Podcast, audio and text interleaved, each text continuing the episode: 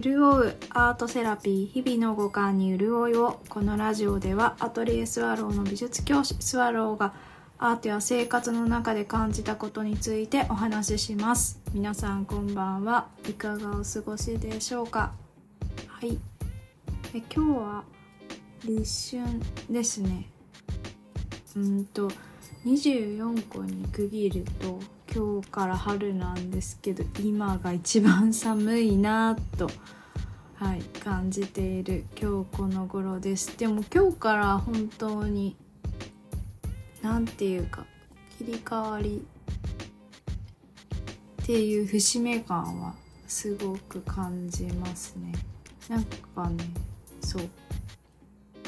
数年前に買った家電が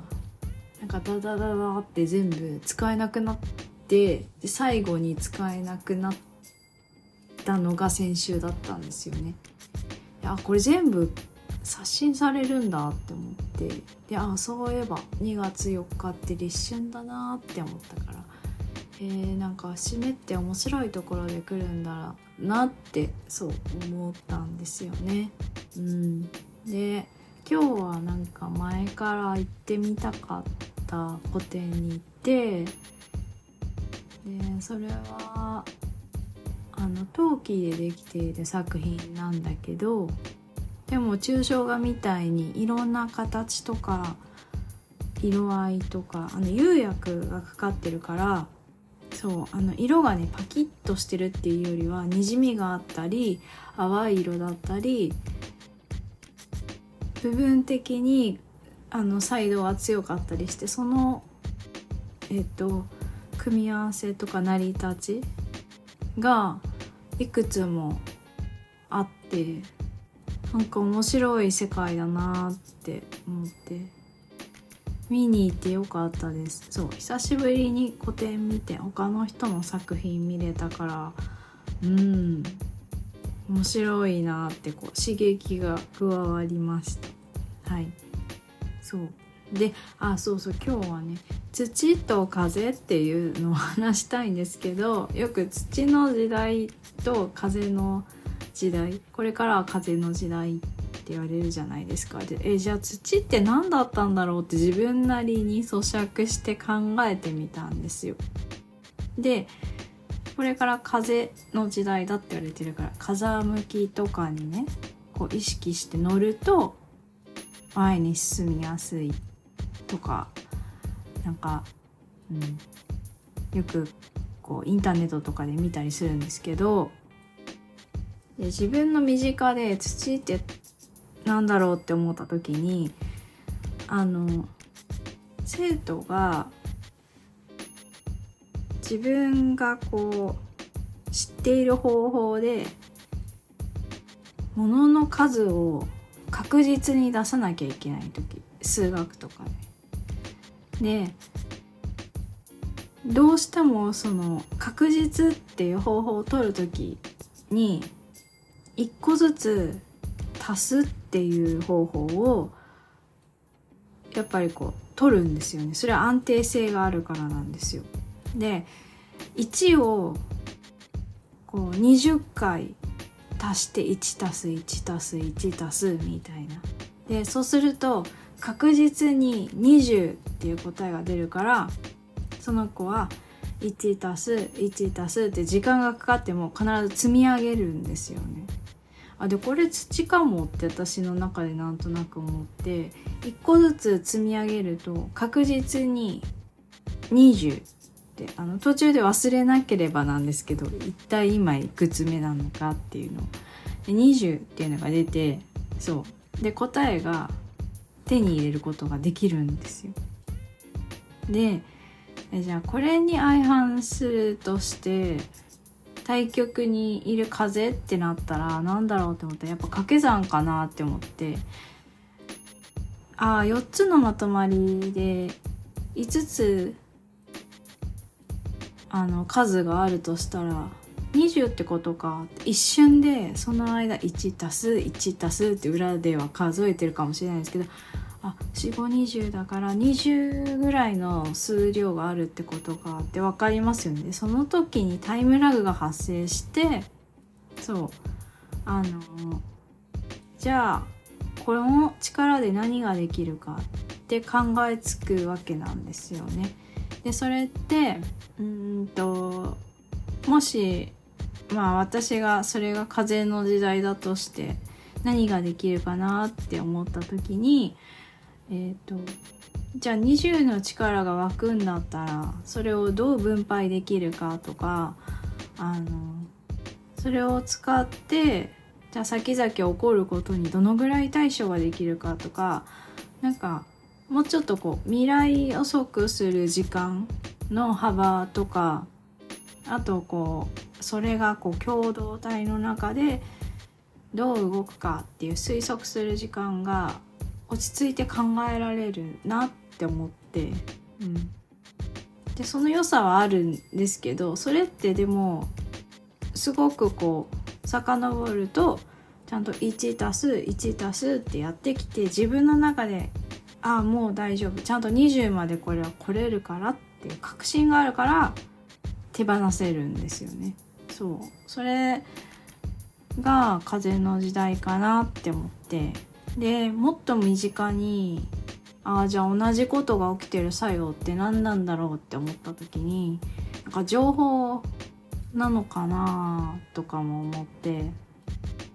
うん、それは例えばいろんなあの仕組みがあるけどこう情報が湧いたことに対してこういいねっていう反応を送ったりでそれでこう充実度が高まってその人のモチベーションが上がったりするんだけどでそこで満たされて終わりってなると何て言うか一世代の前で言ったらテレビみたいな構造になってしまうんだけどでもそれで満たされたことで今度掛け算使うからじゃあもっと違うことがきっとできるんだろうなって思ってそうその情報の力っていうのはうんと転用できるし何て言うかただのこうシェアという言葉にしてしまうともったいないなってすごく思ってでもちろんシェアっていう概念はすごく大事なことだしみんなでそれを共有するっていうと他の人も同じ力を持てるから他の人も同じこう力を出すことができてよりいいこう前進ができるっていうのが分かるんですよね。でもその元にたどると掛け算できている時間が今発生しているなとかも思ってそうでそれを何に使うかなっていう、えー、想像はあとそうそうそうあの今ベーシックインカムとかいう言葉もこう出てきているんだけどそのお金に対してのうん視座みたいなのも少しずつ変わってきてると思うんですよね。でもこれ職種とかいろんな働き方をしている人がいるからこうっていうのは言えないんですけどでも昔のねあの時代から遡るといろんななんか自然災害とかあとはその紛争とかいろんなことが起きる中で安定した生活を送ってで家族が幸せに暮らすためにはやっぱりこう土台をしっかりとこう安定させた選択をしていくことが幸せにつながるってなっているからその土の時代と呼ばれるものが長い間続いていてでそれは今でも引き継がれていてうん。でこの先もずっとその概念はきっとあるんだけどじゃあ風の特徴をもっとこうリアルなものにしていくのが何なのかみたいなのをすごく気になっていて最近。それはなんか新しいことをただするっていうわけでもないと思うんですよ。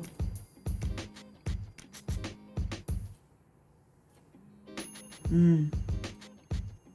って風が吹くには訳があるでしょうって思うからで。で一番